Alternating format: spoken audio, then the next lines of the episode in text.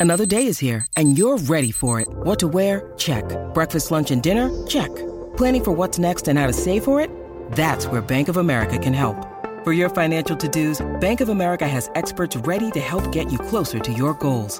Get started at one of our local financial centers or 24-7 in our mobile banking app.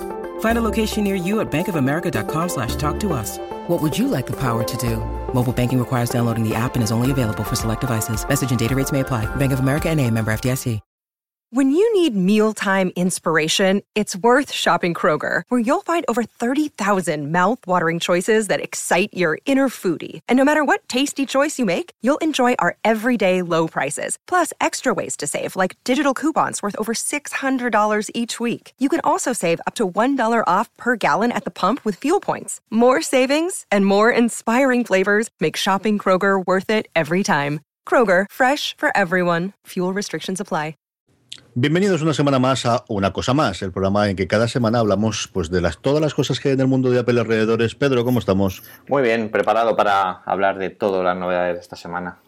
¿Qué tal el cumpleaños? Bueno, bien, trabajando, la verdad. Al final me dijeron, ¿lo celebraste con la familia? Y yo pensando, pues la familia, si entiendes, como la gente de la oficina. De hecho, lo celebré dos veces, porque como estoy en la oficina de Barcelona en la oficina de, de, de Alicante, pues llevé algo para picar el, el, el, miércoles a Barcelona y el jueves aquí en Alicante. O sea que todo el mundo, o sea que me puse como el Kiko, con la tontería, ¿sabes?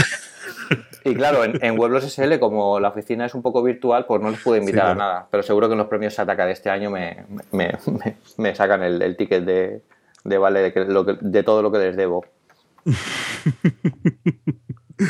Vamos como siempre empezando el programa con el follow-up y tenemos un par de cositas que comentamos sí. en el programa anterior. Una es que Ignacio nos eh, preguntaba en los comentarios del programa anterior, que sabéis que está siempre en postal.fm barra una cosa más guion el episodio. El anterior, por ejemplo, era el 17, pues era guion 17. Este que estamos ahora mismo que estás oyendo es guion 18. Pues ahí nos puedes comentar todo lo que quieras sobre el programa. Ignacio nos decía que hacíamos un comentario sobre una aplicación de OCR muy buena de Autodesk y que no dábamos el nombre, que nos agradecería si diésemos la referencia y nos daba las gracias y la enhorabuena por el programa. ¿Cuál era el programa que comentaste, eh, Pedro? Pues resulta que me equivoqué, no era de Adobe, eh, perdón, de Autodesk. Eh, era eh, Scanbot, una aplicación que lleva, lleva bastante tiempo en la App Store, que en las últimas actualizaciones ha sabido aprovechar muy bien versiones para, para, iPad y, para, y para, para el iPhone la ha mejorado bastante. Y, y, bueno, es, esta es Scam. Me inventé que eh, Autodesk tenía algo parecido, pero bueno, eh, cuando Apple nos envió las notas de, de, la presentación que nos dan, el briefing que nos dan eh, cuando nos presentan uh -huh. el nuevo dispositivo, pues ya ahí vi ya que, que, no era el que yo el que yo dije, pero bueno, es este, os lo podéis bajar, es además muy bueno. Yo casualmente lo tenía comprado en, en la App Store cuando fui a, a descargarlo y, y, la verdad es que para lo que, lo que hace y, y los nuevos dispositivos funciona muy bien. Yo utilizo eh, y, y, ahora me acuerdo cuál es, porque con, con, el rollo del cierre de trimestre siempre tengo una pila de documentos que escanear, especialmente de la empresa de mi mujer.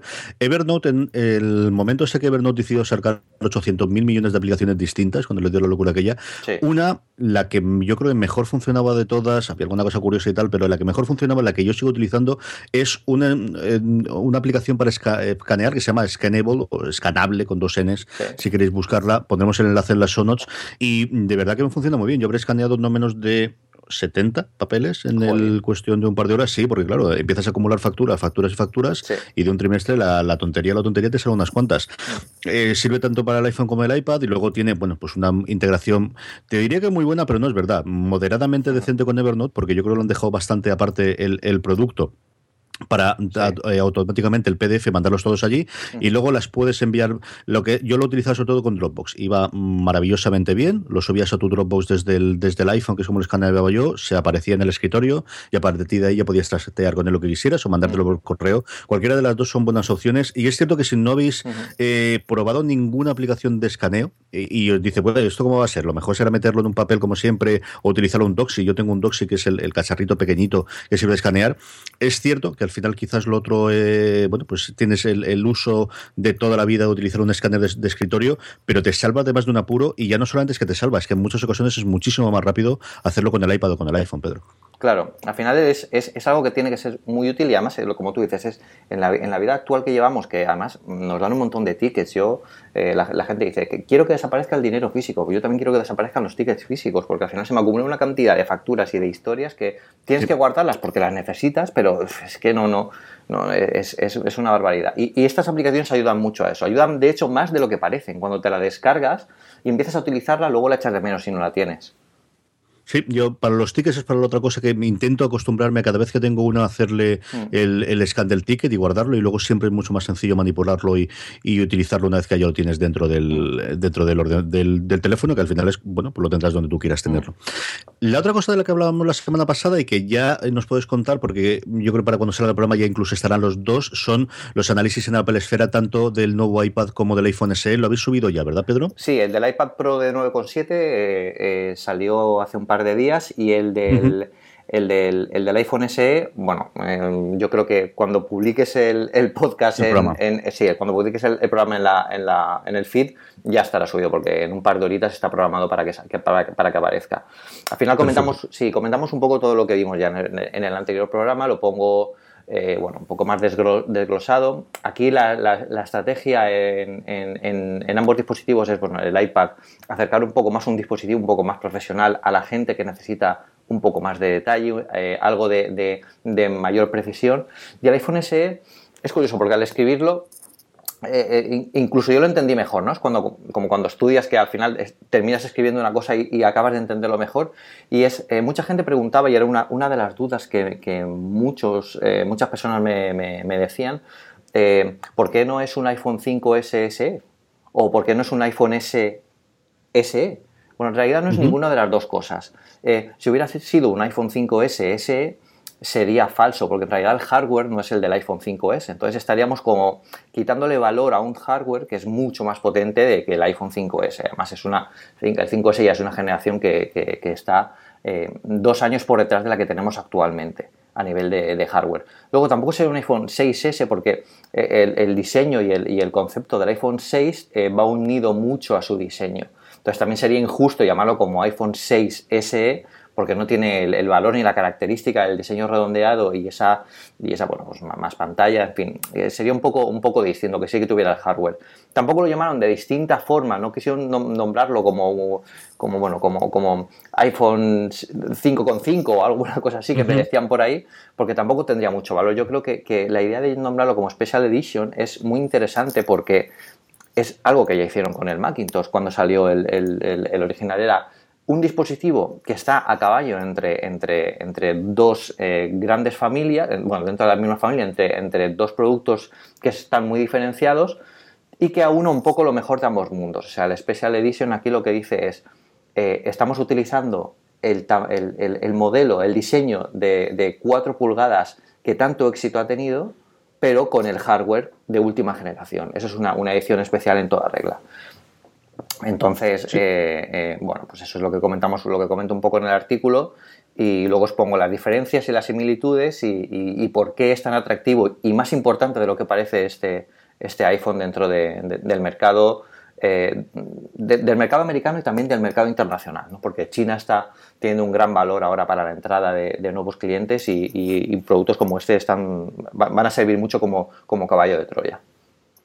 Y con sus fotitos y con vídeos y como Dios ¿verdad? Sí, sí, sí, con sus fotitos y tal. Vídeos en esta ocasión no tiene porque, claro. Eso final, preguntarte. Claro, el diseño, el diseño eh, es algo que, es idéntico al que teníamos en, en el iPhone 5S, eh, sí que es cierto que hay una cosa que, es distinto, que lo comentamos en el anterior programa, que es el agarre. Eh, la textura que hay por detrás es mucho menos, eh, no es tan resbaladiza, se nota más cómodo en, la mano a pesar de que tiene exactamente el mismo diseño en el exterior, pero es mucho más cómodo al agarrarlo porque es un poquito más rugoso. Sin que se note visualmente, es un poco más rugoso en el tacto.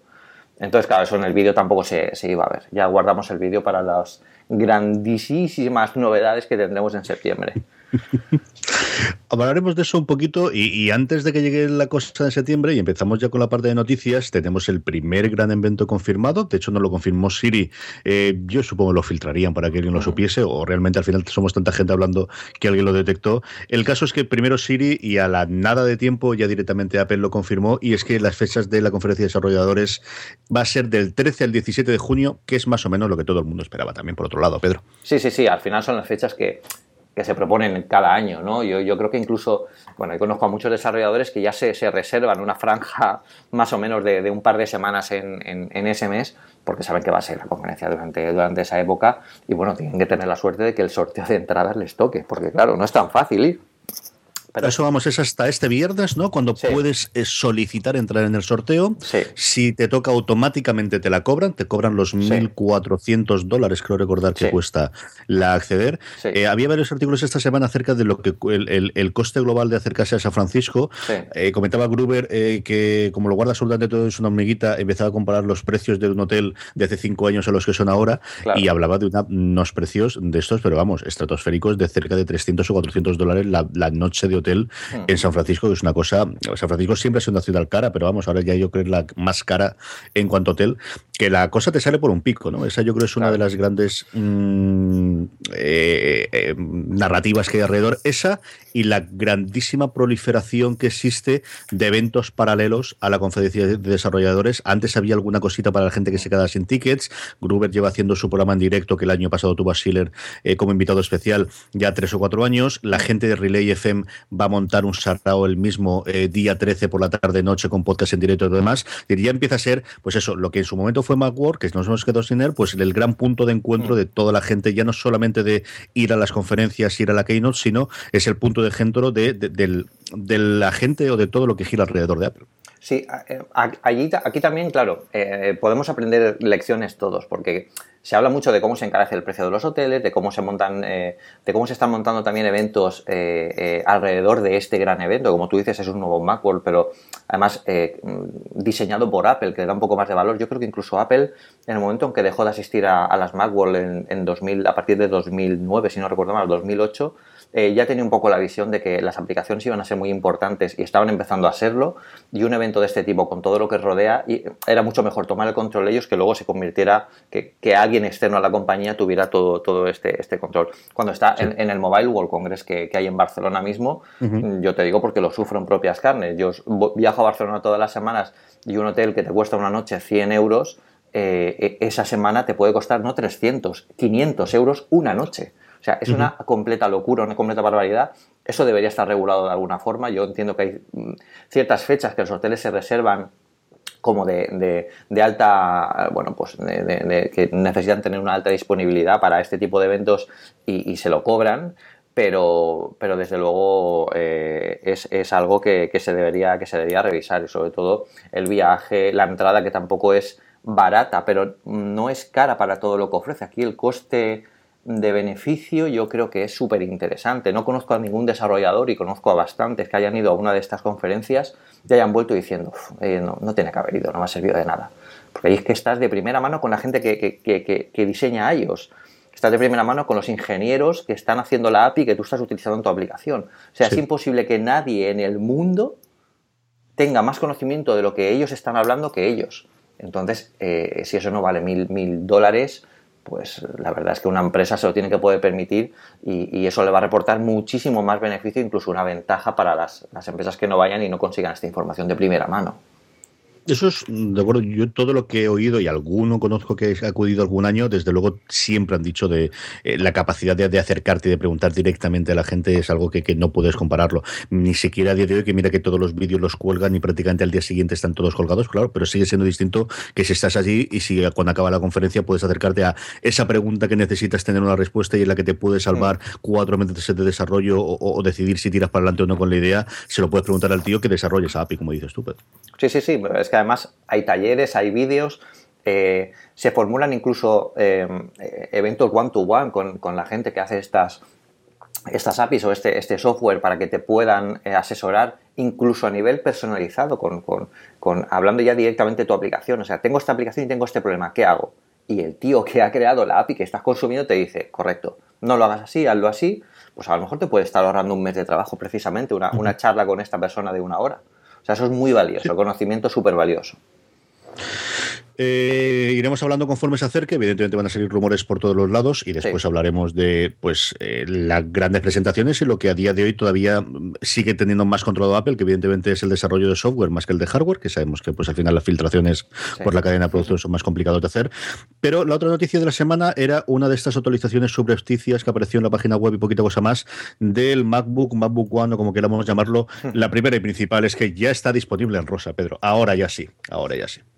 Ahora ya sí, ahora ya sí. De, hecho, bueno, en, el momento en que salió este nuevo Mac, MacBook, yo, ya lo dije cuando, cuando hice el análisis oficial, lo hemos comentado varias veces en el programa, es una auténtica maravilla lo que consiguió Apple con ese MacBook y realmente estabas viendo lo mismo que pasó con el MacBook Air en su momento. Estás viendo que es algo del futuro que lo estás teniendo ya y que es una dirección que van a tomar no solo la gente de Apple, sino también todos los grandes fabricantes de portátiles porque eh, es la forma de diferenciarse y un poco también de, meter el codo con las tablets, que vienen muy fuertes, sobre todo con, propuestas como el iPad Pro.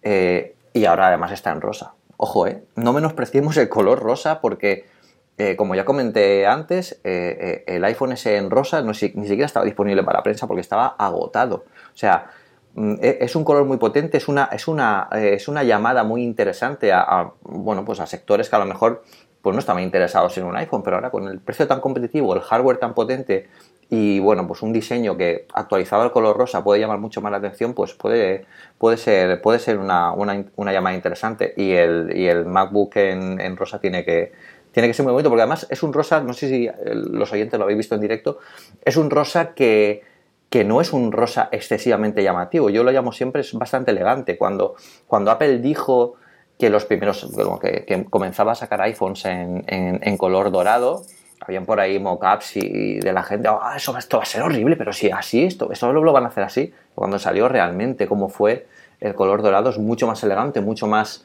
mm, discreto, ¿no? Que, lo que puede, lo que puede ser. Entonces, eh, bueno, yo creo que va a dar lugar a, un comienzo de generación y tal como hemos comentado esta semana también en Apple Esfera, también puede ser el fin del apellido Air, porque el Air significaba una cosa en su momento y ahora estamos ya tendiendo a que realmente es el presente, ya no es el futuro. Sí, yo creo que tanto ahí como en el iPad estamos viéndole las orejas al lobo, ¿no? A mí de la actualización, bueno, pues un mejor procesador que le hacía falta. Curioso el hecho de que el USB no lo hayan pasado a un Thunderbolt que podría utilizar USB 3, sino que es un USB 3 puro y duro. Y el rosa, yo estoy contigo. Es decir, mm, eh, todas las coñas que queramos y todo lo que sea, y es cierto que es de estas cosas que tendríamos que ver los números reales para ver cómo funciona, pero es un color bonito, es un color atractivo, es un color mm, que no hay tanto producto. Sony siempre ha tenido esa gama en la que ha tenido, pero siempre ha tenido colores más chillones. Y este yo veo mucho, especialmente en público pero veo mucho, y es la anécdota, teléfono alrededor e incluso iPad, yo creo que vamos a empezar a ver también bastante. Y este es un, es que es un ordenador muy, eh, muy para llevarlo en ese tipo de cosas.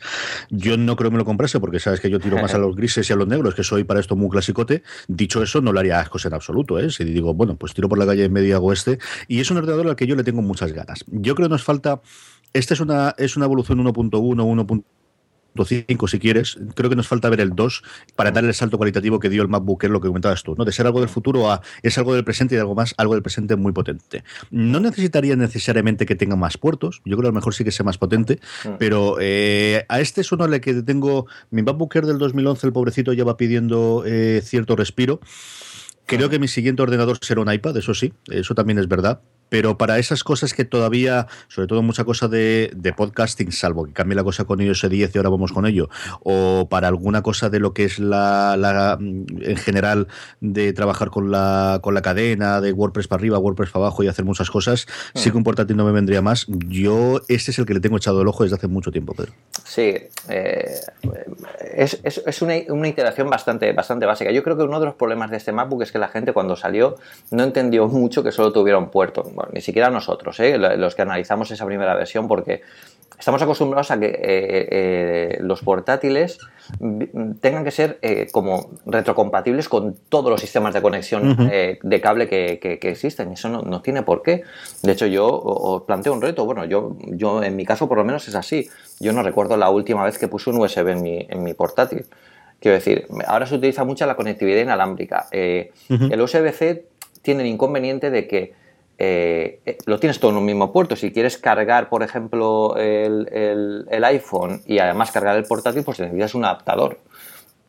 Pero eso lo hemos aprendido del MacBooker y eso lo aprendimos también cuando nos quitaron la unidad de DVD. Yo, aquello fue un drama. la, gente lloraba por las esquinas y, se encerraba en sus casas y no quería salir en, semanas porque no tenía unidades de, CD. Pero luego, pues oye, pues eh, aprendes a que eso ya no empieza a ser tan urgente. Y, quizás una compañía como Apple sea la, de las pocas capaces de dar ese, golpe encima de la mesa como supuso también quitar la disquetera y utilizar el USB en, los primeros iMac. O sea, es algo que, bueno, son transiciones naturales que además la tecnología es, quien las marca, ni siquiera las marcas. O sea, nosotros, eh, el otro día leí un artículo, no, no, recuerdo en qué medio, que hablaba, que decía, ¿os acordáis de, los, de las memorias USB? Pues todavía siguen vivas y están estos precios. O sea, para casos concretos sí que siguen estando ahí, pero en el día a día realmente ya no, ya no los usamos tanto porque tenemos conexiones muchas más rápidas eh, eh, y sí, sobre todo si tienes un ecosistema como, como el de Apple o, eh, o, sistema de archivos en la nube como puede ser iCloud o, Dropbox o cosas así, pues para compartir cosas es mucho más rápido que empezar a pasarte el USB, levantarte de la mesa y enviarlo. Yo solo utilizo una llave USB. Yo tengo la manía de llevar siempre conmigo en el vaquero, en el bolsillito pequeñito que tiene el mm. vaquero, llevo dos cosas siempre. Un dado de seis caras eh, dorado que pesa una barbaridad, que me regaló un amigo mío, bueno, Eduardo Ortega, el que hace Pedro ¿Sí? Bichos raros con Lorena en la cadena y que es diseñador gráfico, se te ha hecho todos los logos de la cadena. Y me lo trajo de Suiza, me hizo muchísima ilusión que me lo trajese de allí y lo lleve siempre conmigo. Y, es muy gracioso cuando de repente hay alguien que dice que esto, como lo hacemos, sacas el dado, que lo llevas encima y lo tiras. mi hermano es más heavy que mi hermano lleva dos dados de 10 caras siempre consigo.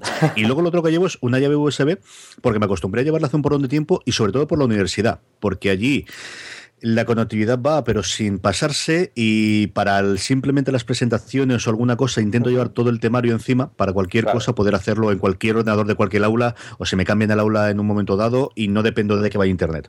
Que es cierto que quizás es más manía mía de que hace 4 o 5 años la cosa iba a pedales. A día de hoy mm, funciona perfectamente internet y podría utilizar mi Dropbox sin problemas, pero me he acostumbrado a llevarla, eso y el mandito que siempre llevo conmigo y me acostumbrado. Y esas dos cosas las llevo siempre en el bolsillo y son dos que hay. Dicho eso, eh, tengo una memoria de 64 gigas que, compramos allí, además yo creo que de, la universidad, debo tener llena, no, no llega un tercio. Y no he vaciado nada desde hace un año y pico.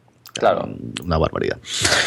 Terminamos con las noticias, Pedro, con eh, betas, betas y más betas, y es que siguen desarrollando esta gente, y bueno, pues vamos adelante y seguimos desarrollando los tres sistemas operativos. Sí, sí, ellos parece que no, que no descansan. Es una carrera un poco de fondo de, que, al final tiene que acabar o tiene que llegar hasta, hasta la presentación de nuevos sistemas operativos en, en, junio en la conferencia de desarrolladores y, desde luego están, a pesar de los esfuerzos eh, por, conseguir sistemas operativos perfectos, casi perfectos, porque nada es perfecto, pero lo más depurados posible, bueno, pues su trabajo es eh, eh, sacar betas sin parar y que cuando llegue al gran público pues esté lo más cribado posible, porque para eso se hicieron las betas públicas. De momento yo creo que están solo en tema de desarrolladores. No sé si ayer sacaron y ya hicieron pública alguna de ellas. Yo tengo mucha curiosidad por ver las dos, eh, evidentemente iOS y macOS, eh, que tiene pinta de que se va a llamar macOS, que esa es otra que tenemos que tratar, ¿verdad? De que vamos a decir adiós a OS X y nos vamos a ir a macOS. Pero evidentemente yo quiero ver a los dos patitos feos, a los dos niños recién nacidos, que es tanto al Apple TV o al sistema del Apple TV como el del, reloj, a ver qué es lo que van haciendo con ellos, porque además creo que es lo que tiene más recorrido, ¿no? En lo que iOS quizás con el, en el iPad sí que tienes un, camino muy grande que se te ha abierto ahora con el, con el iPad Pro, pero los otros dos son los que yo creo que tienen más recorrido para, hacer cosas nuevas, Pedro. Claro, eh, es que en el, en el Apple Watch es el Apple Watch ha tenido una cosa, y es que ha llegado antes la tecnología que casi los usos eh, que, se pueden dar. ¿Cuándo estamos empezando a ver los usos? Cuando lo llevamos encima. Yo creo que todos los que tenemos un Apple Watch hemos pensado una vez, sería genial si el reloj ahora me, diera esto, o me hiciera esto, o tal. Entonces, claro, eh, eh, es algo que, bueno, pues Apple tiene mucho que aprender de eso, y, yo creo que la próxima gran versión del sistema operativo de, WatchOS, ya, sería ya la 3, va a tener muchas novedades de cara a, bueno, a, cambiar un poco el concepto de sistema operativo como algo... Eh, eh, un, mismo concepto que ya estamos utilizando, por ejemplo, en, el móvil, todo basado en aplicaciones. Yo creo que aquí las esferas van a cobrar mucho más protagonismo, deben de hacerlo porque además es lo que más utilizamos a diario. Pero sobre todo, eh, yo creo que va a haber un periodo de, gran coexistencia entre todos los sistemas operativos y la transición hacia Mac OS yo creo que, va a ser fantástico. Por cierto, a mí me encanta el nombre porque me recuerda, me trae un poco de nostalgia de los. Es como se llamaba el sistema operativo al principio, ¿no? Y yo creo que tiene mucha coherencia. Sí, yo creo que eh, demasiado humo para que al final no haya fuego. ¿eh? Demasiados sitios está apareciendo el nombre como para que al final no, no, le cambien. Y además, bueno, pues mm. creo que es el año, además. Sí, yo no lo dudo, ¿eh? yo no, dudo que cambien el nombre, además. Eh, OS 10 o OS X ahora mismo ya no significa nada. En su tiempo, en su momento significó la transición hacia un, hacia un backend Unix, que es lo que diferenciaba el sistema operativo de la versión de la versión de, de OS 9. Entonces, claro, pues ese golpe de efecto hoy en día, casi, casi 16 años después, no tiene mucho sentido. Yo creo que lo que tiene más sentido es decir, ojo, estamos haciendo un sistema operativo para los Mac, que es al final lo que define todos los demás. Estamos Watch, eh, TV, eh, bueno, iOS, porque todo de momento, de momento todavía se llaman iPhones y iPads. Eh, pero bueno, yo creo que la transición es quitar eso y también eliminar un poco el estigma de, de, cuándo van a sacar el, el OS 11, ¿sabes? Es, es un poco raro, ¿no? Porque a, nivel de generaciones ya podríamos decir que estamos más allá de, este sistema de hace que tiene más de 16 años. O sea, no podemos vivir tanto tiempo con una misma nomenclatura porque ya ha dejado de significar lo que, para lo que se pensó originalmente. Sí, sí, totalmente cierto.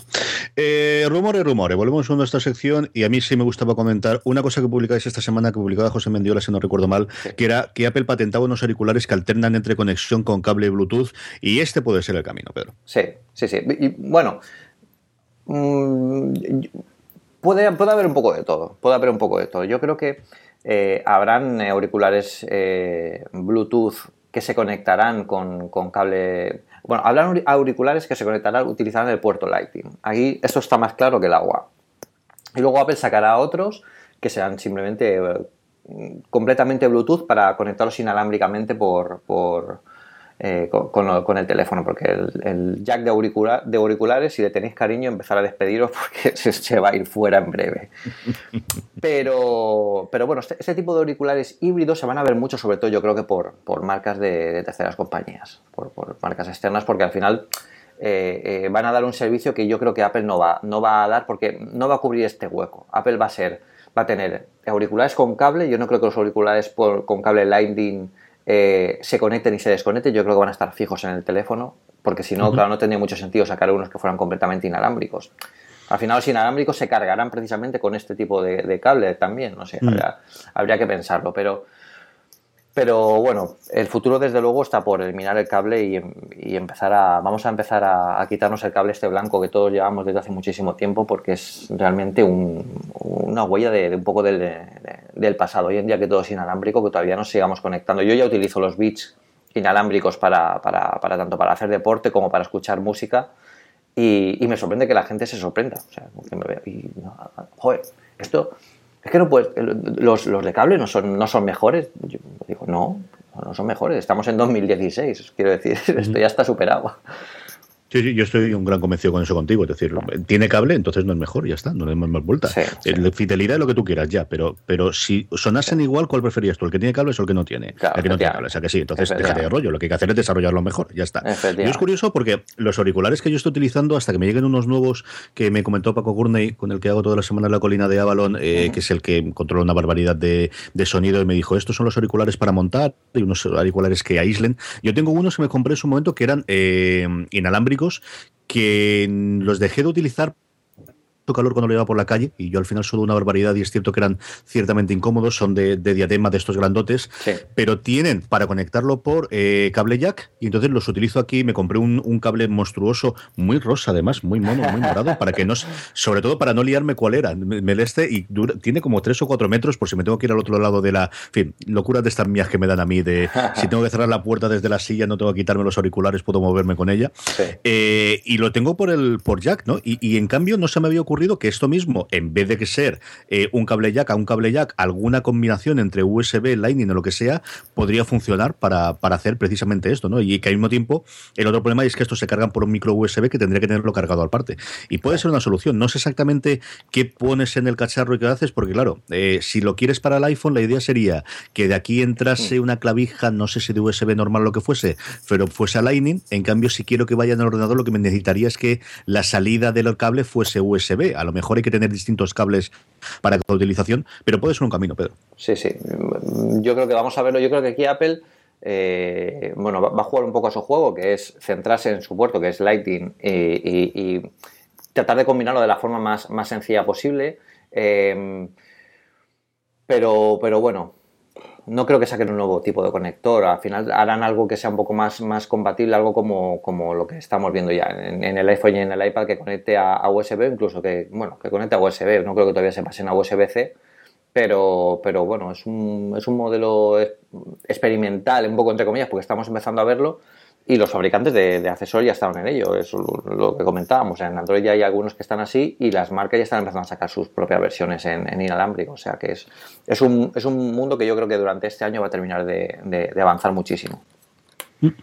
Vamos con el tema de la semana, pero antes de eso permitidme que dé las gracias una semana más a Transplant por patrocinar una cosa más. Si acudís a transplant.com barra podstar y utilizáis el cupón una cosa más, todo junto en mayúsculas, tendréis un 10% de descuento en todas las prendas de esta marca de streetwear que sabéis que se fabrica de forma íntegra en Europa, todo el diseño en Alicante, mm. toda la producción en Portugal. Prendas con alta calidad, con muchos detalles. Tenemos todavía eh, parte del outlet de eh, otoño-invierno que con el día que está haciendo aquí en Alicante menos, pero con todo lo que ha llovido, oye, pues a lo mejor todavía nos da tiempo a estrenar alguna cosita para el abrigo y sobre todo el buen tiempo que está ya viniendo, que ya nos ha dado un par de avances. Echarle un ojo, hay varias colecciones previstas para las próximas semanas, ya hay un par de ellas. Yo le tengo este un ojo, ayer lo comentaba yo en Shopping Channel, hay unos pantalones cortos como Dios manda, que es con dos bolsillos en los laterales y dos bolsillos detrás, que no sabes lo útiles que son cuando tienes que recoger los biberones de las niñas, los juguetes de las niñas, la madre que tuvo a las niñas, el padre que los... En fin, todo esto más el iPhone, más los auriculares inalámbricos,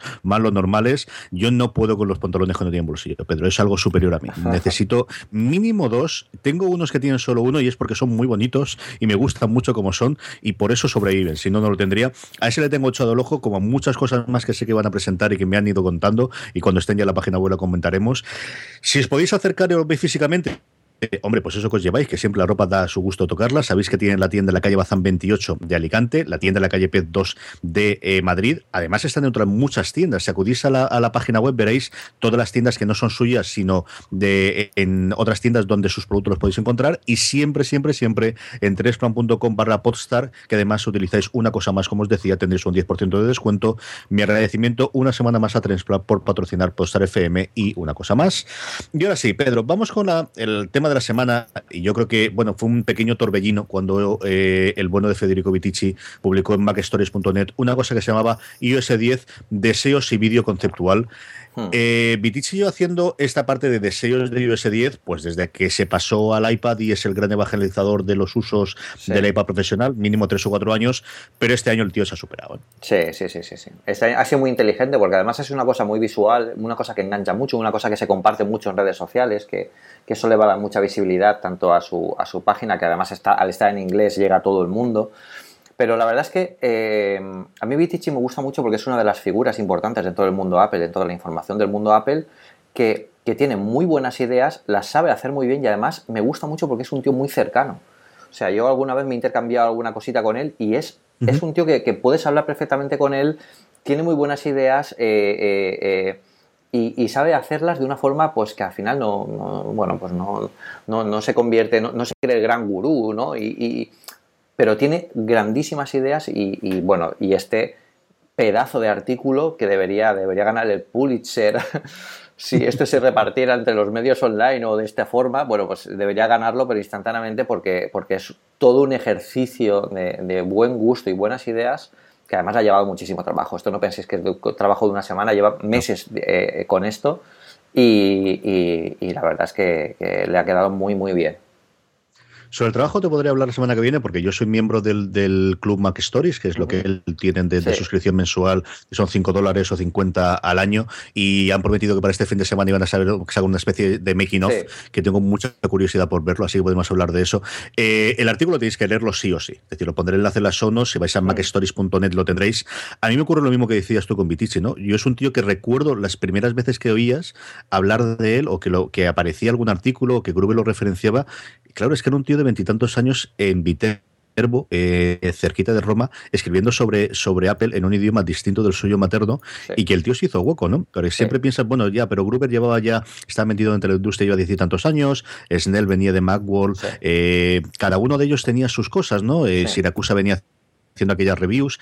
Claro, pero es el, el, cómo se puede triunfar en este mundillo nuestro o en esta pequeña cosa y llevar adelante un negocio en el que tienes además dos o tres personas en las que escriben contigo. Desde, insisto, Viterbo Italia escribiendo en inglés es una de esas cosas, che, que cierto orgullo te da, ¿no? De, se pueden hacer las cosas y siempre quieres por el pequeño. Y luego es que hace cosas muy buenas. No es que es que el artículo sea, bueno, es que es él y entonces vamos a, a, corregirlo en, en, la campana, ¿no? Y vamos a dar, bueno, suponemos que en función de esto es, es lo que puedo hacer. No, es que el artículo es un pedazo de artículo del mejor que yo he leído, ¿no? muy, muy hecho.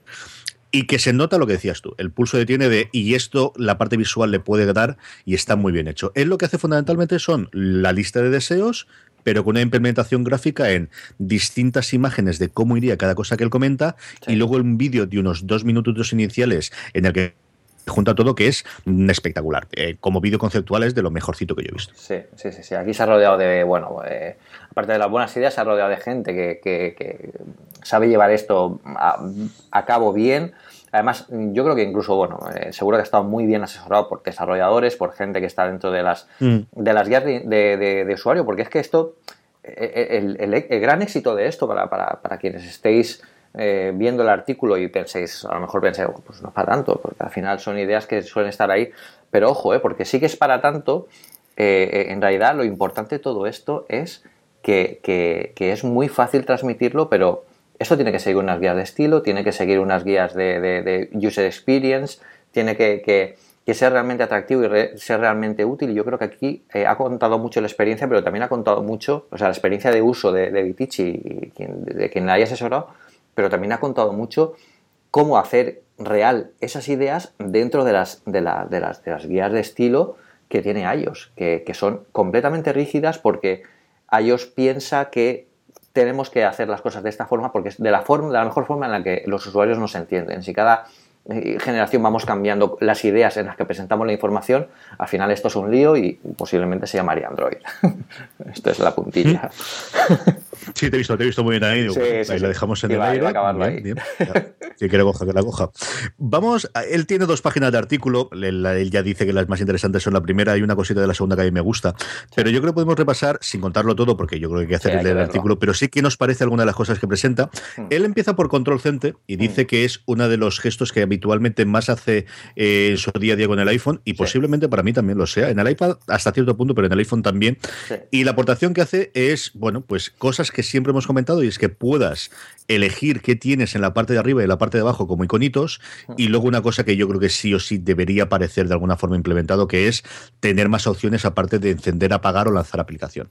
El hecho de que cuando tú vas a Wi-Fi y solo puedes o encender o apagar el Wi-Fi, él habla con 3D Touch, que es lo que bueno pues entendemos todos que es por donde va el mundo eh, en cuanto a la nueva interfaz, el que yo pueda hacer 3D Touch sobre el iconito del Wi-Fi y aparece las redes principales, pueda cambiar de redes, que es algo que a mí en la universidad me vendría de miedo, porque hmm. tenemos tres redes distintas y dependiendo de dónde está, funciona una o funciona otra, ¿no?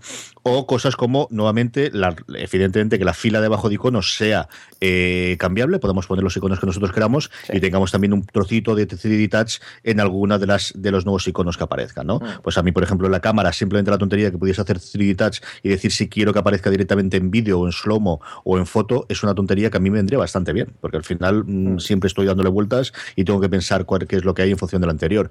Y si pudiese llevar ahí un tweetbot o pudiese llevar un Slack para mandar directamente un mensaje, muchísimo mejor, Pedro. Sí, a mí la, idea de los iconos eh, cambiables, yo creo que es algo. A ver, esto debería ser totalmente eh, personalizable, como dice él.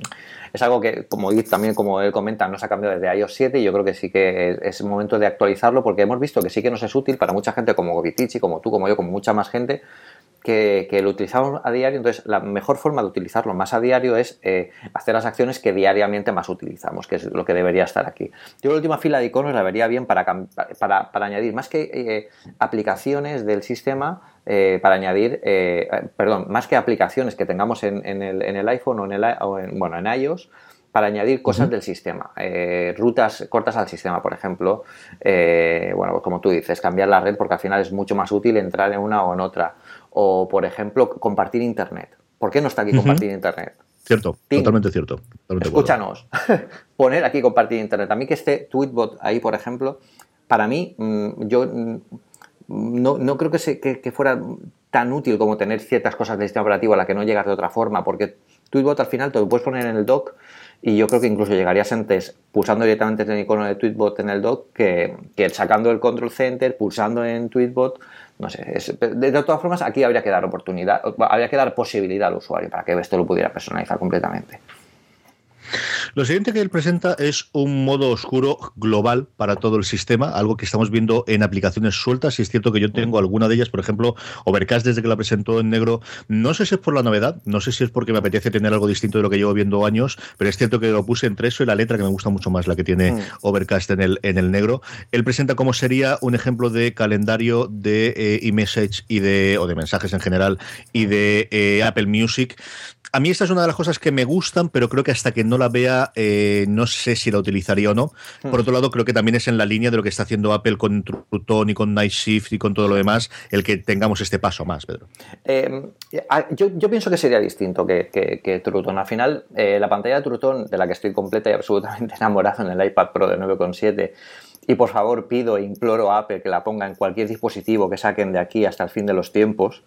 Em, me gusta bastante, como puedes ver. Em, sí, sí, algo notado, algo notado, sí.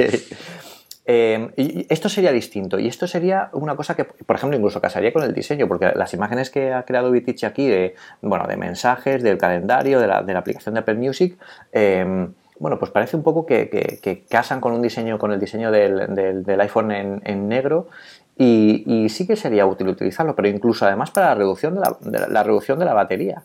Porque, mm. Claro, eh, eh, si reducimos la, batería, eh, o sea, si reducimos el, color que tiene la batería, claro, perdón, el color que tiene la pantalla se reduce también bastante el, consumo de batería. De hecho, había un experimento de Google por ahí que poniendo la, página inicial de Google en, negro, pues no sé cuánta, cuánta energía ahorraríamos. O sea que puede ser interesante. Y el concepto no, no, queda, no queda mal. Yo creo que aquí la idea es que Apple coja cada una de las aplicaciones y les dé, bueno, aunque en global sí que se pueda oscurecerlo, cambiar los iconos o cambiar la imagen de forma global, que sí que pueda eh, diseñar específicamente para ese dark mode eh, algo más concreto, ¿no? Y, que los desarrolladores también pudieran hacer estos dos modos, porque sería, sería bastante, bastante chulo incluso para, la noche que estamos con el teléfono, cuando estamos fuera, cuando estamos en, un cine que no debería hacerse nunca, pero contestando alguna cosa rápida para que de, repente la pantalla y flash te pegue a ti y a todos los espectadores en la cara, pues debería, debería ser útil y yo creo que queda bastante bien. Sí, yo creo, eso es lo que estaba. Yo creo que es una cosa cuando tenemos en las manos se utilizará más de lo que se pensamos, ¿no? aparte de la novedad, yo creo que la primera vez que lo ves en negro quieres cambiarlo porque es algo distinto y, si te gustan las novedades vas a ponerlo. Esta yo tengo curiosidad por lo que hay. La siguiente, él la llama, o el siguiente trozo lo llama eh, mensajes actualizados, actualización de mm. message o de messages, ¿no? que es como ahora se llama, aunque yo sigo teniendo el message de su momento.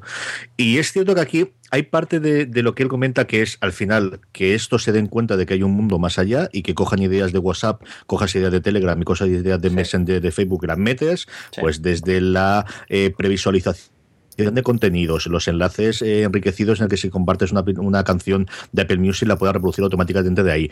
Cosas que yo creo que son de cajón desastre a estas alturas del partido porque se nos está quedando muy atrás. Y luego la siguiente, que la tiene la, la, imagen del centro, que es una idea brillantísima, que es incorporar emoji en la mm, fila de predicción de texto de arriba, que yo cuando la vi dije, sí, solamente por esto vale la pena el artículo. Sí, sí, sí, sí, La cantidad de veces que le doy al puñetero bola del mundo para cambiar del teclado normal al teclado de emojis y que no eso no lo tengamos a día de hoy, un acceso rápido al tío que se ríe, a la, al ok de la mano para arriba, a las cinco que utilizo no menos de 15 veces al día, Pedro, no puede ser... Eh, Es decir, es brillantísima esta idea. Sí, sí, sí, sí, totalmente. Yo además te lo iba a decir, ¿eh? Es, solo esta parte tiene que estar incluida ya en, en iOS, eh, pero desde, el momento de saque, porque es que los emojis ya no son un teclado más, es que es una forma de comunicación que se añade al teclado que tenga. No tiene ningún sentido separarlo como teclado porque además los que escribimos en distintos idiomas, pues es, que es una locura. Cambiar, poner, volver a cambiar. Además en el iPad te sale todo el teclado de emojis en el iPad Pro que parece que te vayan a comer, porque claro, te aparece en toda la pantalla aquella que es enorme. Entonces, claro, eh, es, es, complicado, es complicado. Y, y, así, tal como lo ha resuelto él, yo creo que está bastante bien, ¿verdad? Porque lo pone cerquita de, de lo que es la, la, definición de las palabras y, y puede, ser, puede ser bastante útil. Hay que ver cómo, se a la hora de utilizarlo realmente, porque es cierto que te está tapando toda la página, aunque si solamente vas a poner un emoji, a lo mejor te da lo mismo que se tape toda. Pero algo, una solución en la que yo no tengo que cambiar de teclado para poner un emoji, porque forma parte del teclado habitual, es que escribimos así. Es que escribimos mezclando letras con números con emojis. Entonces, eh, no tiene sentido que tenga que cambiar de teclado a otro, más aún en, algo en lo que sí, de vez en cuando encuentras un emoji extraño o, o buscas algo distinto, pero lo normal es que manejemos, ¿qué? ¿10, 15, 20? y esos el 90% de las ocasiones utilicemos eso siempre, mm, tienen que estar. Eh, eh, es que es, que es la definición de un acceso rápido. Esos tienen que estar a la mano. Sí, sí, sí, totalmente de acuerdo. Ese está muy bien y además él tiene un buscador en el que en el vídeo, no en la foto, pero en el vídeo pone Italia y entonces aparece la bandera de Italia, ¿no? El que puedas hacer un buscador para, para cada una de ellas mm. está, está muy bien. Eso es muy bueno porque eh, lo, tenía, lo, tenía Line y, y, era súper útil para buscar un emoji súper rápido y que te aparezca al lado para poder utilizar, no tener que estar desplazando toda la cantidad de lista de emojis que están perdidos por ahí, que no sabes dónde está, súper útil. Y es cierto, el Line aquí, mira que, que, tuvo aquel momento en el que parecía que podía hacer algo, porque WeChat, que es lo que funciona en determinados países del, del asiático, yo lo llegué a instalar, eh, a probarlo y tiene unas grandes ventajas que es, eh, lo comentaba en el último podcast eh, Ben Thompson, yo creo que, que allí en Taiwán se utiliza bastante, y es que es una pasarela para mucha web pero como tiene tus datos financieros y tus datos personales ya, no necesitas descargarte apps, es un, eh, hmm. sino directamente a través de eso puedes hacerlo y parece que de esa forma funciona muy bien. Pero Line yo recuerdo un momento en el que hicieron cierto impulso, yo recuerdo incluso solicitar eh, poder ser proveedor oficial de Line y yo no he vuelto a verlo desde hace un año fácilmente en nada, Pedro. No, no, no, sí, sí, Line eh, yo creo que ha estado demasiado tapado, incluso ahora que está eh, Telegram está cogiendo mucha más fuerza, eh, WhatsApp se está moviendo mucho las pilas, tenemos que decirlo también, porque durante muchísimos años ha estado muy parado, ha estado muy cómodo en la posición en la que tenía de, dominio del mercado de las aplicaciones de mensajería instantánea. Y Telegram está haciendo las cosas también muy bien. Y Line, yo creo que, quizá eh, se vio fuerte y quiso diversificar demasiado y la aplicación se ha convertido en el nuevo iTunes de mensajería, que aquello es, se les está yendo de las manos. Sí, yo eso es lo que recuerdo. Podéis hacer muchas cosas con ellas y acabar no haciendo absolutamente nada. Eso me ocurrió a mí con, Line y hace ya más de un año segurísimo que lo probé. La siguiente, que es una parte que yo creo que a él le viene muy cerca, el que trabaja tanto con documento, y yo creo que ahí tú tienes mucho más que hablar que yo, eh, que es mejorar el Cloud Drive y el selección de documento. Es cierto que yo trabajo muy poquito y cuando trabajo con documentos tiro siempre de Dropbox, porque al final decidí, bueno, pues ya cuando Pedro me diga que esto puedo probar, lo vuelvo a probar, pero yo ya me niego a hacer más probaturas de Cloud Drive hasta que se aclaren qué quiere hacer con ello y Dropbox siempre funciona bien. Eh, ¿Tú crees que esto es una cosa que, que, podemos ver alguna mejora, Pedro? Sí, yo creo que iCloud Drive eh, era, una, era, algo que Apple estaba preparando que, que, nos ha dado un poco, mm, nos ha venido un poco de sorpresas a todo porque realmente es como un sistema de archivos. Tantos años pidiendo un sistema de archivos para ellos y lo teníamos delante cuando empezamos con iCloud, pero, pero está mejorando mucho. Yo te puedo decir que ya he, vuelto a ampliar mi, suscripción a, iCloud. Creo que ahora pago 3 euros al mes por 250 gigas, que es bastante, bastante bien. Em, y yo lo considero una forma fantástica porque además trabajo con muchos dispositivos iOS, con Macs, eh, incluso con PC, que también puedes tener iCloud Drive para, es una decisión muy, muy, muy acertada de Apple tener eh, ese, ese, software también en PC para poder trabajar de forma similar. Y, sí que es cierto que iCloud ha mejorado mucho a la hora de lanzar documentos, de poder organizarlos de forma sencilla, la velocidad de acceso. Eh, y realmente para ellos, yo lo, decía el otro día, me fui con el iPad Pro a trabajar, a, me tomaba un café en una cafetería y lo tenía todo ahí. Todo lo que tenía en el ordenador lo tenía aquí al instante, podría abrirlo con las aplicaciones que estaba utilizando en escritorio, que también las podía utilizar en el iPad Pro. Y, me era muy útil, pero es que las ideas de Vitici aquí son, yo creo que lo que todos hemos pensado, todos los que hemos utilizado iCloud Drive o, o, estas aplicaciones en, el iPad, que es lo que necesitamos, pues una eh, poner eh, tags, que es lo que utilizamos desde hace años en, el, en el Mac. Eh, una, un histórico de versiones para poder elegir la versión, que eso es básico. Dices, madre mía, ¿dónde me, deja, me la he dejado en el ordenador y no la tengo en iCloud Drive? No, pues esto tiene que estar aquí. O sea que es, es muy útil y, y, yo creo que son buenas ideas de cómo mejorarlo. Además, el navegador de archivos también está muy acertado, aprovechando la, gran pantalla del iPad Pro se nota que, Vitici es un evangelizador del iPad y quiere trabajar de, la mejor forma con él. y, yo creo que es muy buena idea tal como la propone él. Eh, yo creo que en otra cosa en la que se nota el, trabajo en el iPad es una cosa que clama a gritos, hasta a mí en el Air. Mm, sufro con él, así que no queréis saber lo que sufrís vosotros, eh, queridos míos, con el iPad Pro grandote, que es el multitasking en el iPad, ¿no? el, que puedas trabajar a dos niveles. Primero, el selector de la aplicación, que es para volverte loco, como tengas que tirar para atrás 20 aplicaciones, y luego algo tan sencillo como copiar y arrastrar, que está resuelto de una forma muy, muy inteligente, que es, aparece un iconito en la parte de abajo, que es un, un aspa con cuatro direcciones y eso lo utilizas para arrastrarlo a la otra página. A mí me gustó mucho, me gustó mucho, Pedro. Sí, sí, porque es la idea del drag and drop de toda la vida. Realmente es lo que venimos utilizando en el escritorio y es una idea que lleva funcionando y que no tiene por qué cambiar porque, porque está funcionando muy bien. Eh, desde luego, el, desplazador de del selector de aplicaciones es algo que, que que, Apple es que incluso no debería haberlo sacado así. Es que un buscador, un buscador de, aplicaciones dentro de ese selector sería es básico. Solo eso ya mejora un montón todo esto. Pero aplicaciones favoritas, aplicaciones recientes, tal como lo, lo, presenta aquí Vitici, es muy útil. Un poco más de espacio para poder ver las cosas que estás que quieres abrir. O sea, yo creo que el selector de aplicaciones es algo que bueno cuando se lanzó la multitarea quedaba bien porque a lo mejor habían tres o cuatro aplicaciones del sistema que podías elegir, pero ahora que tenemos un montón que puedes sacar, pues está totalmente fuera de, lugar tal como está implementado. Y Apple espero que haya puesto aquí cartas en el asunto. A mí lo que me ocurre es cada vez que tengo que hacer eso, lo que hago es lanzo una aplicación, salgo, busco la otra aplicación, salgo y entonces ya la tengo las dos en el disparadero, por así decirlo, y es cuando abro las dos para tener una al lado de la otra. Porque si no te vuelves loco. Que es, claro, algo que podrías hacer con la puñetera barrita de búsqueda en la parte de arriba de la nueva pantalla que tengas en Split View. Sí, sí. Pero sí, yo creo que ahí se está notando el, que se lanza en un momento en el que nadie tenía idea de cuánto esto iba a funcionar y evidentemente en el que no teníamos un pantallón monstruoso de 13 pulgadas al que tengamos que darle de alimentar esta cosa. Eh, Siri, y aquí en Siri lo que queremos es, pues lo que queremos todo, ¿no? Y es lo que está haciendo Amazon con Echo y lo que están haciendo Google por su lado y lo que está haciendo incluso eh, eh, Microsoft con Cortana, que empezamos a tener más. Él habla de dos cosas. La primera es que tengamos una API en el que podamos llamarle y decirle mándale un mensaje a tal, o mándale un mensaje por Telegram a tal, o hace esta cosa. Y luego otra cosa que es cierto, que yo, eh, ahora que lo comenta el 8 de menos, es en aquellas ocasiones en las que no quede bien hablar, que podamos mm, darle instrucciones por escrito a, a Siri, que es algo y se convierta pues más en el asistente clásico de te mando esto, algo como que entiende, igual que Fantástica le entiende que yo le dé una, eh, una cita, una determinada cosa para recordar eh, escrito de, forma explícita, de igual forma también Siri, ¿no? Eh, yo creo que esto es un camino en el que, y lo hemos hablado bastante cuando hablamos del, del de Amazon del Eco, tienen que dar un salto hacia adelante, Pedro. Sí, sí, sí, aquí sería muy útil porque además es lo que, lo que venimos a, bueno, yo, yo, yo recuerdo hace 20 o 25 años cuando salieron los primeros intérpretes textuales de que decían inteligencia artificial para, PC, que los probábamos cuando, cuando no existía internet, chavales, que venían todos en CD-ROMs del micro hobby, de micro hobby, no, perdón, que eso es mucho más antiguo aún, de, revistas de PC que te venía para probar. Oye, mira, yo me acuerdo uno que era, eh, se llama Miranda o o bueno, era un nombre así que tú podías hablar con, ella en, texto y te hacía preguntas y parecía, parecía ¿no? interactuar contigo. Ya que como tú dices, eso es básico, porque si quieres hacer un asistente virtual tienes que hacerlo para que te entienda en, los canales que más utilizas.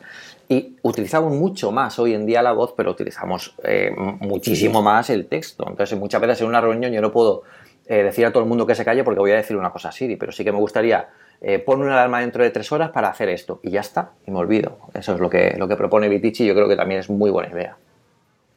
Y la última que tiene la primera página, que como os digo, y el resto podéis verlas y luego a lo mejor podemos comentar alguna de la segunda página que más nos, nos llame la atención a los dos, es mejorar la página proactiva, es decir, aquella que arrastramos cuando tiramos hacia de derecha a izquierda al principio. Y es cierto, es que yo lo estoy bien probando ahora en mi, 6 Plus y es que está muy vacío, Pedro, es que está solo de siempre y es muy estético lo que tú quieras, pero aquí hay una cantidad de información que podría darme y hmm. yo ya estoy contento con las sugerencias que tengo de aplicaciones. Y es cierto que lo hacen bastante bien hmm. y cambia en función de la hora y sea que la para la mañana yo solo mirar los horarios de cercanías y posiblemente mandar alguna cosa en Telegram, meterme en Twitter y coger o bien Overcast o bien alguna cadena de radio según apetezca, hmm. pero tienes muchas más posibilidades de hacer que a veces aparece, que a veces no aparecen hmm. y que se podría completar la información con una información que ya tiene el teléfono a día de hoy de mí porque me conocen mucho mejor que yo mismo. Claro, aquí eh, es, un buen, es un buen lugar para poner algo parecido a las tarjetas de Google, ¿no? Estas de que al final ellos eh, eh, tienen un montón de información nuestra que debería poder aprovechar mejor, debería saber, como tú dices, eso, eso ya lo hace, hacia dónde voy, hacia dónde, pero amplía esa información e incluso sea un poco más visual, por, por ejemplo en el iPad Pro. El iPad Pro tiene una cantidad de espacio que puedes aprovechar de forma increíble para que eso mm, dé mucho más resultado en, el, iPad, pues incluso mm, eh, dependiendo de la geolocalización, que te diga eh, aplicaciones, que te sugiera contactos, que te, que te recuerde cosas, incluso que se anticipe, que te diga, oye, tú normalmente a esta hora estás haciendo esto, pero hoy no lo estás haciendo, seguro que no te has olvidado, eso sería muy útil porque mm, eh, realmente el, dispositivo tiene mucha información histórica de nosotros, además con, con todos nuestros datos guardados en, nuestra cuenta de iCloud, aunque cambiemos de dispositivo, los va a seguir teniendo. Y, sería chulo que un, asistente personal, además, sea realmente inteligente, que se anticipe a, las necesidades de lo que tengamos. Sí, y como os digo, después de la segunda página, ah, yo sí quiero comentar una, y es que cuando él habla de Apple Music, y luego Pedro, si tienes tú alguna de las siguientes que quieres comentar, eh, él dice, eh, una de las cosas que piden es que aparezcan las letras de las canciones, y es cierto que a mí me encanta leer también las canciones con las letras, mm. yo lo hago con Amazon. Amazon mm. Music, que es ese patito feo dentro de Amazon, que se conoce más el tema de, mm. del vídeo, Amazon Music, que cada vez tiene mejor catálogo. Yo, por ejemplo, la banda sonora de Hamilton, que es el, musical este que está volviendo loca a la gente de Estados Unidos, eh, con meses de antelación y en la reventa de miles de dólares en adelante el musical, hay una, eh, pues como ocurre siempre, igual que con Los Miserables y con el resto, una eh, grabación del cast. Y hasta esa, el otro día me la bajé y está con todas las letras. Y es un rap y no es, no es una cosa que digas, Laneso es profeso para esto, de luego. Y canciones antiguas.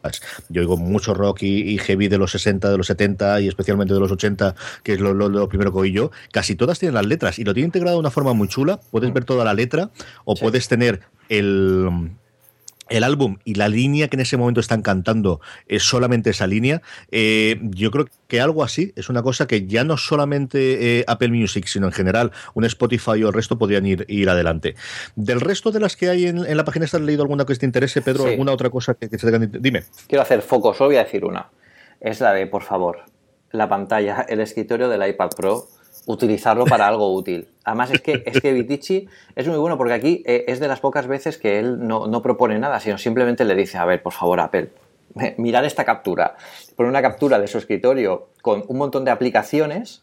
Eh, además es muy bueno porque el tío quita el fondo para que dé un poco más eh, aspecto triste y, y, el comentario abajo es esto es bastante triste, como diciendo, es que aquí se pueden hacer tantas cosas, o sea, ya no digo que nos convirtamos en un Android con widgets por todos lados y de repente información y te, por al final te pierdes, ¿no? Pero, pero sí que en, algún otro concepto de iOS eh, que hemos visto, porque hay otra gente que hace, que hace, hace conceptos, pues eh, por ejemplo en, en, huecos, en cuadrículas de cuatro aplicaciones, pues que puedas poner un, bueno, pues una aplicación como si fuera un, eh, una esfera para el Apple Watch, que aquí es lo que te hablo también un poco de, mantener la coherencia entre los sistemas operativos, que, que también hayan esferas para, esferas entre comillas, o complicaciones para, para, el iPad, ¿no? Que podamos cambiar filas de iconos, a lo mejor filas pares de 2x2 o de, o de 4x4, para poner eh, aplicaciones que nos muestran cosas que queremos ver en tiempo real. Pues, eh, se, me, ocurre, por ejemplo, eh, pues,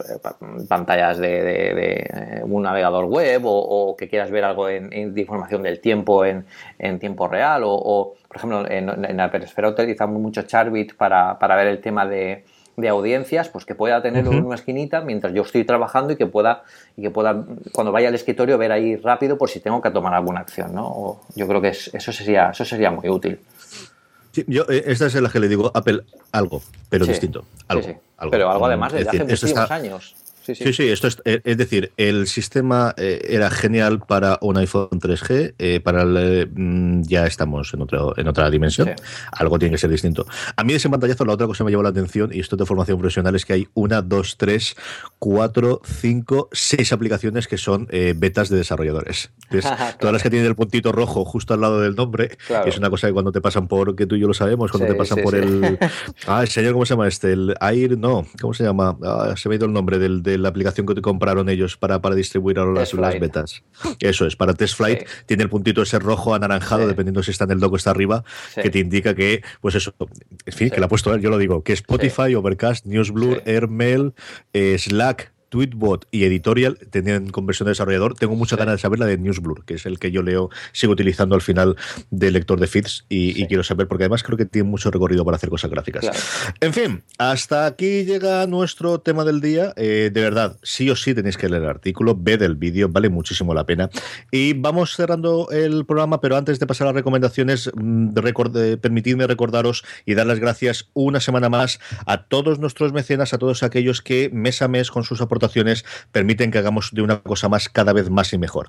¿Cómo podéis convertiros en mecenas del programa? Simplemente entréis en postal.fm barra mecenas. Ahí en esa página tendréis todas eh, los programas de mecenazgo de todos los programas de la cadena, incluido una cosa más. Además, sabéis que podéis ayudar al programa desde post, eh, la próxima vez que vayáis a comprar algo en Amazon España, en vez de entrar como lo hagáis, entréis desde postal.fm barra Amazon. Eso hará que os cueste exactamente lo mismo, os lleva a la página principal de Amazon, como os digo, os cuesta exactamente lo mismo, pero nosotros una pequeña comisión no la paga Amazon a nosotros. Y una cosa que quiero aprovechar, y hemos hablado un poquito de Telegram antes, eh, en el tema de mecenas oyentes, es que eh, además de los, de los programas que tenemos por mecenas, una cosa que hemos empezado a trastear esta semana, llevamos dos días con ello, es el canal de Telegram. Sabéis que tenemos un canal de Telegram de Postar, que lo hemos renombrado como la trastienda de Postar FM. La trastienda de Postar FM es un canal, es decir, nosotros publicamos eh, cosas en el canal, pero no hay un feedback directo por la parte, es simplemente información que vamos colgando. Hasta ahora lo utilizamos para dar a conocer al segundo cuando publicamos un programa nuevo, pero eh, sobre todo llevado cosas que yo le estaba dando vueltas desde hace tiempo y, porque finalmente MacStories hace precisamente esto, lo empezaron a mover esta semana y dije, leche, esto hay que copiar la idea, porque hay que copiar de los genios, así que hay que copiar de los grandes. Lo que tenemos ahora es hay mucha de la gente de Postal FM que está como editor y que van colgando cosas y que vamos teniendo una conversación, una especie de Twitter de todo Postal FM, pero con la participación de distintos de los eh, presentadores y cortetarios de los programas. Ahora mismo que yo estoy hablando, ayer por ejemplo estábamos eh, grabando Shopping Channel y colgamos varias cosas. Ahora mismo Francis Arrabal, que está en la inauguración del Festival de eh, Málaga, que va a cubrirlo, porque además él es parte del jurado, está colgando fotos de la presentación y de la, de la cola para ver Toro, que es el gran estreno que hay en el Festival de Málaga. Entonces, si os gusta ver, como os digo, la trastienda, fotos distintas, enlaces a artículos que nos gusten, comentarios de toda la familia Podstar FM, vais a telegram.me barra Podstar FM, ahí os suscribís automáticamente desde vuestro Telegram, si no, en las show notes del programa lo tenéis, llegaréis, en Twitter lo, constantemente lo estamos recordando, pero es un invento en el que yo creo mucho, yo creo que Telegram está haciendo las cosas muy muy bien y creo que puede funcionar mucho, Pedro. Sí, sí, yo me, gusta cómo está llevando el, canal. Además, como tú dices, lo empiezan a hacer cada vez eh, más, gente. Yo creo que es un medio muy útil para, ganar feedback y para, bueno, para estar constantemente informado de lo que, de lo que está ocurriendo. Y, bueno, yo creo que es una muy buena idea. Sí, yo me está gustando mucho cómo está funcionando. Vamos a ver en, una semana o semana y media el seguimiento que tiene y comentaremos qué ocurre con ello. Eh, Pedro, ahora ya sí, recomendación de la semana. Bueno, y yo tengo una recomendación un poco gamberra esta semana y es una aplicación que empecé a descargarme, que me descargué en, el Apple TV porque me pareció muy curiosa. Es una aplicación de tiempo, realmente es una aplicación de tiempo y no tiene más.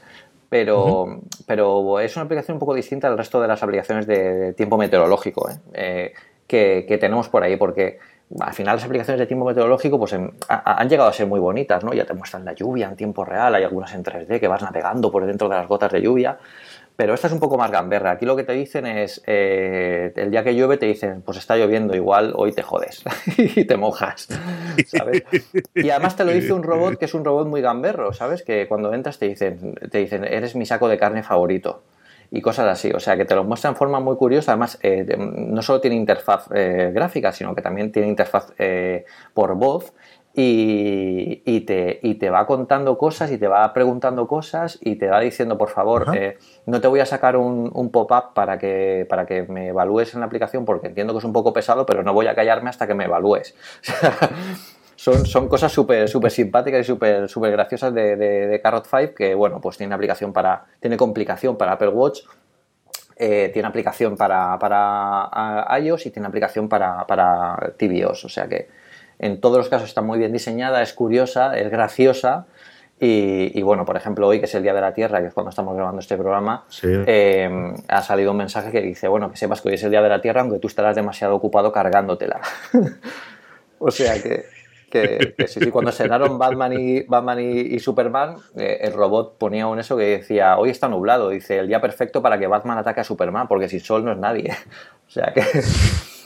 Son, cosas bastante, bastante graciosas. Eso sí, está totalmente en inglés. Es, de momento no está traducida al, castellano, pero yo creo que merece la pena porque está muy bien, muy bien diseñada, es graciosa y puede estar chula. Yo creo que sí. Yo creo que esta me lo preguntaste una vez y, yo creo que lo voy a comprar, que ya está bien. Y tengo que entender algo distinto de, del, para ver el tiempo. Mi recomendación de la semana es una de estas cosas que los tíos de Google, cuando se ponen a hacer cosas, las hacen muy bien. Y es cierto que hay cosas. Eh, bueno, luego lo cuento. Eh, hubo una actualización de Google Calendar, que es una cosa a la que yo voy y vuelvo, porque al final tengo todavía un par de calendarios en iCal, o lo que en su momento era iCal, que ahora es Calendar, eh, sobre todo uno que tengo compartido con mi mujer que tengo que ver cómo lo saco de allí, porque al final mm. solo da problemas y todo demás está en Google. Mm. Y de repente aparece una actualización que dice, y ahora ya puedes incorporar metas. Y yo, leche, ¿esto qué es? Pues esto mm. es que cuando le das al símbolo más que hay abajo, además de eventos y de recordatorios, que hasta ahora podías hacer, tienes una especie de banderita que se llama meta. Entonces las metas son, elige, lo directamente, calendar, programa las sesiones de tu meta a las horas más convenientes. Y entonces tienes deporte, desarrollar una habilidad, aprender un idioma, tocar un instrumento, amigos y familiares, tiempo para mí, para leer, para meditar, para cuidarme, hmm. organizarme la vida, ponerme al día. Y entonces aquí tienes planificar el día, limpiar, tareas domésticas. El caso es que eliges la actividad que tú quieras, pongamos que yo necesito tiempo para ver la televisión, porque al final tengo que hacer fuera de series y necesito tener estas cosas, que le vamos a hacer. Eh, y lo que quiero aquí es, eh, pones la que tú quieras y le dices, ¿cuándo quieres hacerla? Una vez por semana, todos los días, cinco veces por semana. ¿Cuánto tiempo quieres hacerla? Pongamos que quiero hacer tres veces por semana y necesito una hora cada vez. ¿Cuándo es la mejor hora? ¿Por la mañana, por la tarde, a media tarde o cuando sea? Elijo media tarde y me dice que lo va a programar, te permite más opciones por si quieres hacer alguna, eh, algún cambio y él te va buscando en el calendario tuyo propio que tengas, evidentemente en el, tuyo, eh, los huecos que tengas y seleccionando. No solo eso, sino que Luego él te pide que completes cuando lo has podido hacer y te va dando ciertos ánimos de muy bien, llevas dos de las tres sesiones programadas para esta semana, las has completado, o una de las cinco, lo que corresponda, y si vas modificando de horario, él va aprendiendo y va cambiando el resto.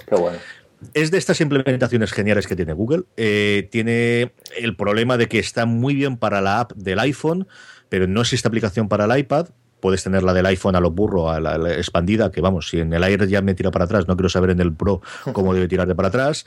En el escritorio funciona de otra forma, eh, funciona como si fuese una especie de, recordatorio exactamente igual, pero si lo vas a utilizar el calendario del Google Calendar del iPhone, que de verdad es muy, muy recomendable. A mí me gusta mucho el estilo que tienen, me gusta mucho el formato informal que le están dando eh, y muy visual además con cada una de las cosas.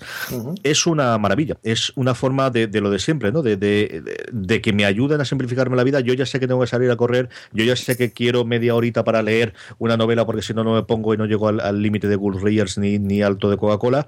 Eh, está muy bien, Pedro. Me ha gustado mucho la idea. Lo probaré, lo probaré porque me has convencido. Ya me contarás qué te, parece cuando, lo uses.